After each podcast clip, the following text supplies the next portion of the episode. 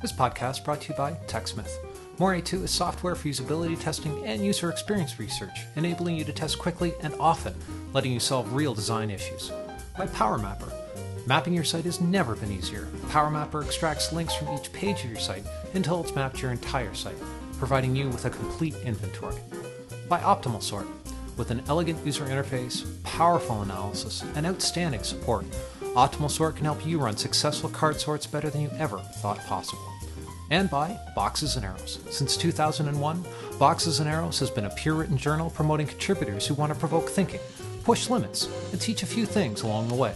For other events happening all over the world, be sure and check out events.boxesandarrows.com. Don Norman of the Nielsen Norman Group sits down with founder and president of Adaptive Path, Peter Merholz, about their onstage conversation, with a focus on questions and comments from attendees at UX Week. They talk about the importance of the semantical differences around common issues in business like return on investment from a design perspective, as well as the necessity to look beyond the almighty dollar, acknowledging the importance of being passionate about your ideas, knowing ultimately all team members want to create great products and services for other people. Don shares his insights about the presentation given by Jensen Harris from Microsoft at UX Week around the usability of the ribbon in the latest version of MS Office, as well as the exciting future that lies ahead for all in the field of user experience. A huge thank you to both Peter and Don for taking time during a jam packed conference to share their ideas and insights with the Boxes and Arrows community. I hope everyone enjoys the podcast. Cheers. I'm Peter Merholz, and I have with me uh, Donald Norman. Don and I just uh, were on stage at Adaptive Paths UX Week 2008 conference. Uh, we had a conversation that served as the kickoff for day one, and we ended up talking about a lot of different aspects of design and user experience, and um, we wanted to kind of follow that up with some more uh, thoughts, perhaps stuff that perhaps didn't happen on stage. But what I'm mostly interested in, Don, uh, you mentioned to me uh, at a break that a lot of people had come up to you and we're talking to you about the stuff that we talked about on stage. And what are some of the, what's some of the feedback that you've gotten? What were the topics and the ideas that most resonated with uh, the audience? Well, let me though start with some history because Sure. I'm assuming most of the people listening to this podcast did not come to the conference. There's a theme that I've had for a long time, which is that people who in the design field all of the design fields, whether it's usability, human computer interaction, interaction design, experience design, um, industrial design, tend to be expert in what they do, and they believe what they do is the most important thing there is to do, which is a good thing, because after all, if you didn't believe it was the most important thing, why should you be doing it? But they always complain that management doesn't get it. I don't have the right budget, or they don't give me enough time, or I need to go do some field work and uh, they won't assign the time, or, or they're always saying, well, next time, next product, maybe we'll give it, we'll let you, but this time we're really in a rush. And how do you convince people? And the standard way that, that people in the design arena try to convince management is by making this wonderful story about how important design is and aesthetics and pleasure and the experience and why it's u- important that things be usable and etc. Doesn't work. It, it's not that it's a bad argument. Usually the management will listen to the argument and agree with everything you say.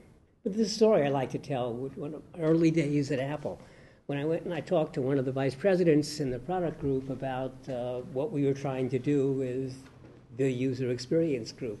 And we had a long talk for about a half hour, and at that sort of the end of the half hour, he looked at his watch and said, You know, I really enjoyed talking to you. I want you to come back. We'll continue. But now I have real work to do. Now I have real work to do.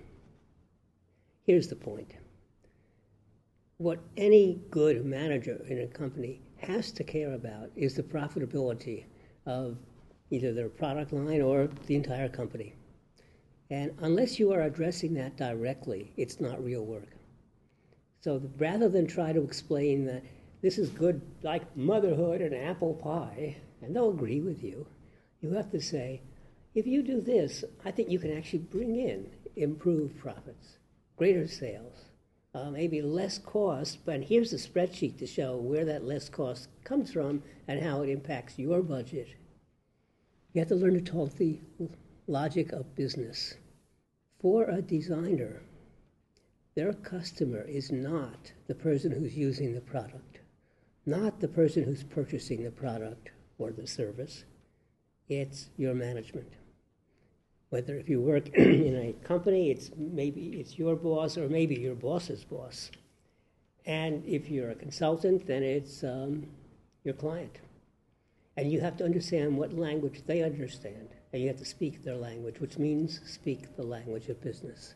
So that's a message I've been saying over and over again. That I remember once talking to a group of designers who were complaining that engineers end up being in management and the design group doesn't end up being in management. And I say, well, why do you think that is? And they say, oh, they go off and they take all those business courses, they get MBAs. and well, that's true. So how come you don't? Absolutely. If you want to be a manager, you got to understand management.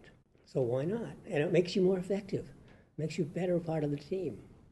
So that was the message I was trying to convey in today's conference, and that was actually a large number of people came to me saying thank you, and that was good. And I also pointed out today that you have to make allies with the other people, and the design team. I like to say sometimes that the designers and the engineers almost never agree. There's only one thing they both agree on, and that's that marketing is the enemy.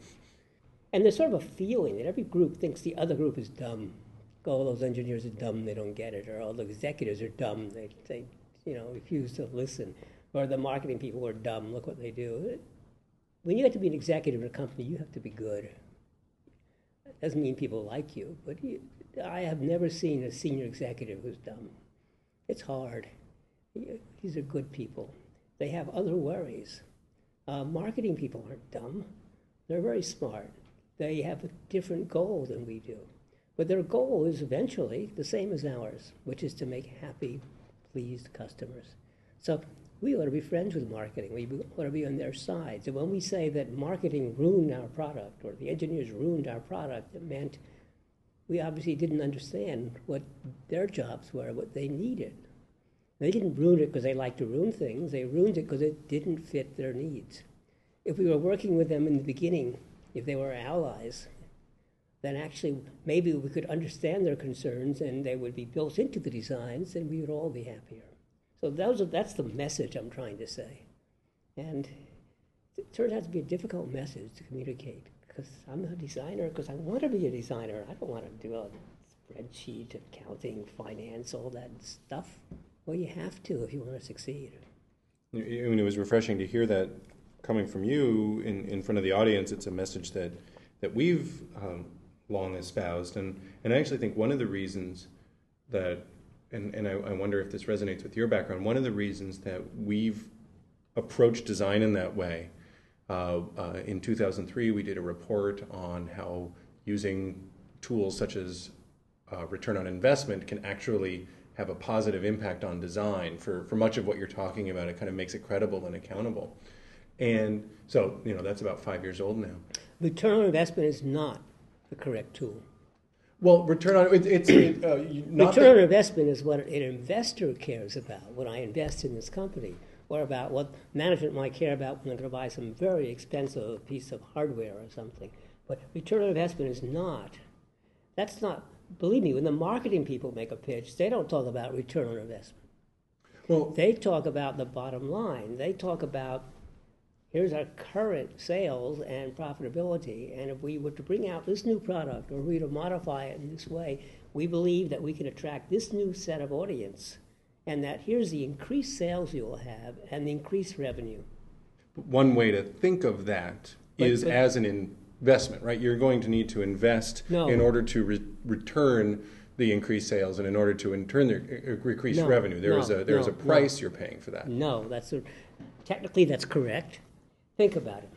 You're a, um, an executive VP in charge of the product group, and um, you've been hammered uh, with the country's in a depression. Uh, people aren't buying as much. Um, you, are desperately trying to stay afloat. Uh, management is, feels they're in trouble. Your management is pushing on you to bring in more profit. Uh, this is not the time when you want to invest. No matter how good the long term results will be. One of the problems with being a public company is that you're being judged every quarter, every three months. long-term investments are not really the wise thing. So what you want to do, you want to say, we can increase the sales. We can bring in more revenue if we were to bring out this. And that at some point, they're obviously going to say, well, what do you need to do that? And then you have to talk about you have to hire some new people and you're going to have to increase the team and you may have to do some retooling or something. Uh, and that's your cost and that you factored in. But you don't think of it as an investment. Okay, I mean, I think I only make the investments in the early stages of growth or when I'm I see. rich. I think you know it, it's perhaps a, a, a semantic difference But, because but, this, for, I mean what we were arguing for. but it's all about semantics. for what you know, because what we were arguing for, actually, we tended to agree in that ROI was not the right approach, or the right metric, but that accountability was important. That you needed to tie design work to financial returns. That's kind of where we ended up. In that, when you start tying design work to financial returns and make explicit um, how one of the things No, no, but see, I want to work backwards. You're trying to work forwards. And there's a big difference. Even though technically they're of work at both technically sides they're the identical. middle. Technically they're identical. The way you phrase something and the semantics makes all the difference in the world. Return on investment implies, uh, you want me to invest a bunch of money. Well, I, I think your case is a good one, but not now. This is a bad time. Well, it's always going to be a bad time. Second, if you want to say the importance of design and, and so on, and I start emphasizing the design team and how good this is, but you know we're, we're really too small. We need to grow in order to be able to do a better job, and that will in turn, no. Start off with the end result. Um, well, Start yes, off with- start with whatever the, the uh, companies call them KPIs, right? The key performance indicators. What are the things that they're looking to move? I, again, I don't think we're in, in disagreement. What are the things no, no, looking to but move, and the how issue does is the issue is about we're in complete agreement about the issues. I'm just talking about the presentation strategy. right? That you Right. want foremost, it's what we call the, the focus. You want the foremost in their mind. The focus is on the increased numbers of sales Right. and increased profitability. And then they'll back up and realize they need to spend some money to do that, but they know that will be true. But the, for, the foremost thing is the increased sales. Right. That's right. what people want. And as opposed to if you do it the other way, foremost thing might be the increased investment and then resulting in increased sales. And there's a slight, there's an important difference in emphasis. Don't forget, you're not the only person arguing for a larger budget. Well, no, exactly. These managers, VPs, executives have have a budget, and they need to figure out how they can spend it. Right? They kind of you you see a set of projects almost as a portfolio, and and it is a portfolio. and where they every want certain single, outcomes. Every single group in that, in your domain, thinks that they're understaffed and Right. overworked. And so you have to make the case why your group is going to have the impact, is going to have a, be, a more positive impact on their portfolio. Where we, we kind of, not quite tangential, it's actually the crux, but I think one of the things that's interesting, you mentioned how designers hate engaging with this type of subject matter. We've just spent the last five, ten minutes talking about spreadsheets and, and, and uh, uh, financial outcomes and improves, increased sales. And I think something you and I and I know my colleagues at many of my colleagues at Adaptive Path share is not coming from design backgrounds. And there's and so I think a lot of people go into design because they want to make a thing, or you know they want to they want to design products. Whereas I know for me, I fell I fell into design. I backed into design as an interesting approach to problem solving. But design isn't the end all be all. Design is a means to an end. And you know your background cognitive psychology, you know, uh, uh, human information processing, you know, you've somehow backed into design as well. Uh, uh, but I don't. I think that's allowed us to not get, to not feel like um, I always business is a bad thing when it inter- interacts with design. In fact, that's the reason we do design. But I used to think business was a bad thing because for, for many years I was a professor, and professors uh, basically th- think that business is a bad thing and that people are only after money. Well, Is it bad to be only after money? yes, I think it is. To be oh, the the Because you talked earlier word, about profitability but the key word there is only. only. Okay. I think it's essential that the company be profitable. I don't think it's, it leads to a very fruitful life, uh, pleasant life, pleasant person if that's all you care about is money. Right. it's very important that in your design team you have people who love and with design, and that's what they want to do, and that's all they care about. It's only that for them to be successful, you need some people Somebody who are looking at a broader, Yeah. at a broader perspective and helping them, helping them do what they're so good at. Exactly. So not everybody should take this line. Right. No, I think that's right. I think that's right. I mean, you need you need a mix, but designers. I, I But mean, when I hear design people complaining exactly. that my product was ruined by the developers, by the this, by the that, then I have to back off and say, well, what do you mean ruined? Right. Doesn't that mean that maybe it didn't meet their requirements and wasn't it your responsibility to have learned what their requirements were? Right. Who's who is being held accountable at the end of the day, and it's very rare that designers are held accountable. Right. That's where business analysts or other other people in the organization are the ones who have to demonstrate profitability, demonstrate some return. And our my frustration has has long been that designers want all the authority. They want to be able to dictate what goes into a product, but they don't want any of the accountability. If something goes wrong, they don't want to be blamed. Yeah, Actually, every group would like to be able to dictate. Of course, but and- someone and often- steps up. And often they're very intelligent, and often what they would like to dictate is often very sensible. But they all have to come together in a package that is workable and usable and enjoyable and profitable, manufacturable. And on top of that, consistent with the rest of the company and what the company does. So you could even propose a, a wonderful product, but if it's not relevant to the company, the company shouldn't do it. Right. And or if it's inconsistent with other products in the company's line, maybe that's a bad idea. It's, we learned that early in Apple when we had tried to standardize the menus and the operations and the key commands. Um, other sometimes developers would come up with schemes that they insisted were superior to what we had, and we might even agree with them. But we had to explain that you can't just build an isolated system. Since this system has to work with all the other applications, it's better to be consistent than it is to be better. You know what I mean? Right, right, no, But exactly, It would lead to great confusion among people if different things work differently. They want to work the same, even if you think you have a better way. It, it's interesting you talk.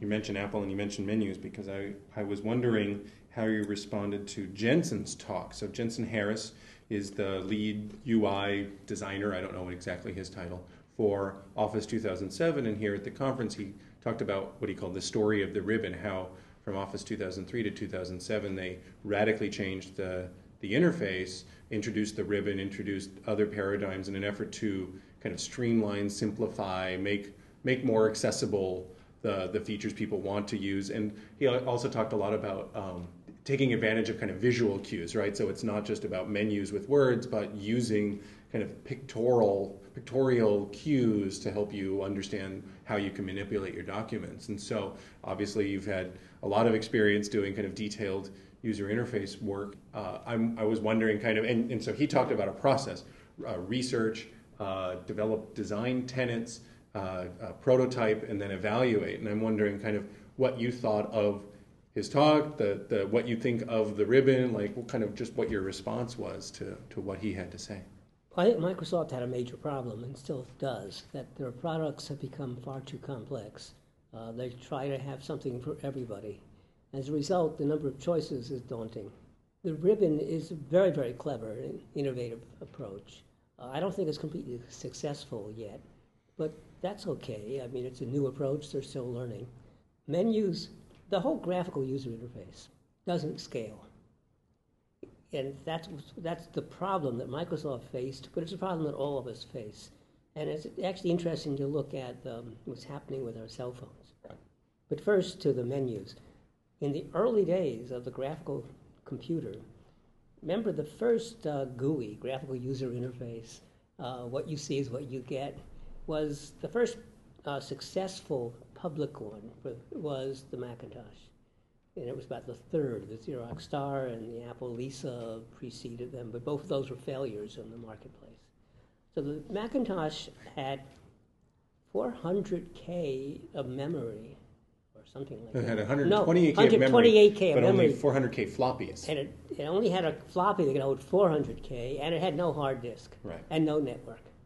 And so the notion that I can make everything on a menu and so you can just experiment and view everything, it worked brilliantly. But today, when we have gigabytes, numbers, we didn't even know the, what the word giga meant in those days, let alone dream that somebody would actually have one. Um, it doesn't scale. You can't put all the possible things and let people view them. They can't find them all. They won't fit on the screen. It's overwhelming. So something has to be done. Cell phones have taken a different tact uh, in making things visible and making it usable. But on the other hand, you can't do the kind of powerful actions that you can with a, um, a prototyping tool on a regular uh, PC or a uh, or even even Microsoft Word uh, is is it has power that you cannot yet do on a, on a small machine. So how are you going to manage it?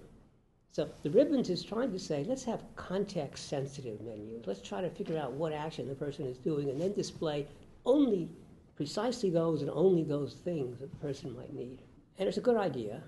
And on the whole, I think it works well. I still have periods though when I'm using it when I I know there's a, something in there because I found it before and I can't find it again. And I actually have to sometimes click every single menu, every single ribbon, go through, and it turns out it has hidden little things. That some of them you just click and that's it. And some of them, no, there's a little arrow on the right, and guess what? There's a menu that comes down. And some of them I discover hidden special ways of getting to special lists. And it isn't that Microsoft did it badly, it's that Microsoft had this daunting challenge, and I don't well, I know I couldn't have done it better because actually I was called in as a consultant to help them. yeah, no, I mean, and it's interesting to hear that because it sounds like, and I, I tend to agree, the at least the WIMP GUI, Windows Icons Menu Pointers, was developed for a much different world than the one we're in today. Now, you know, we're in a networked world, we're in a large hard drive world, and and it and it has kind of fallen apart. I wrote an article for the Interactions magazine in which I said you know what the new user interface is going to be? Command line languages. Go back to uh, uh, well, no. typing commands, or well, it's you... really nice. If I'm, yeah, this happened to me the other day. I want to know how many ounces there were in a liter, and so I simply typed into Google. I typed um, one liter in ounces, and it turns out that's a command line instruction to Google. Google has it's a you have to it, it's hard to find. Yes, but there are special websites that will tell you what yeah. the command line languages are. You can type a whole bunch of instructions into no. Google, and it will do the computation and give you the answer. And in this case, it, it answered me roughly 33 ounces, I think it is. Yeah. And um, you could ask a lot of questions. I could have said 7.5 liters in ounces, and it would have told me the correct answer. And what, what this is is a combination of commands and some natural language understanding so that you don't have to be so precise in the commands. You can type roughly what you mean in intention. I think that which would be a fundamental difference from kind of pre-GUI when you think about DOS or, or oh, Apple where you Basic. had to memorize a completely arbitrary system. Right. And moreover, because it's also a search engine, if, even if it didn't understand your line, it then gives you results that might that might, might be closed, might help. And I can imagine that happening even in Word. Right, right. Where I want to say, make this bold. And it, and it just figures does. it does, or or it comes or gets close enough so I can get there.